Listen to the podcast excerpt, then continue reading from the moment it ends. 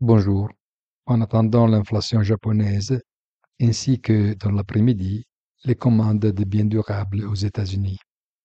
Au Japon, les Nikkei a les ventes en poupe, mais le yen s'affaiblit et l'inflation pourrait jouer contre le premier, mais en faveur du second.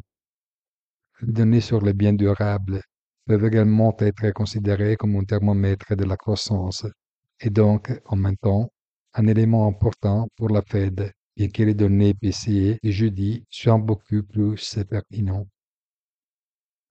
Les marchés marquent une pause, mais après avoir couru avec enthousiasme. Bonne journée et rendez-vous sur notre site easytradingfinance.it.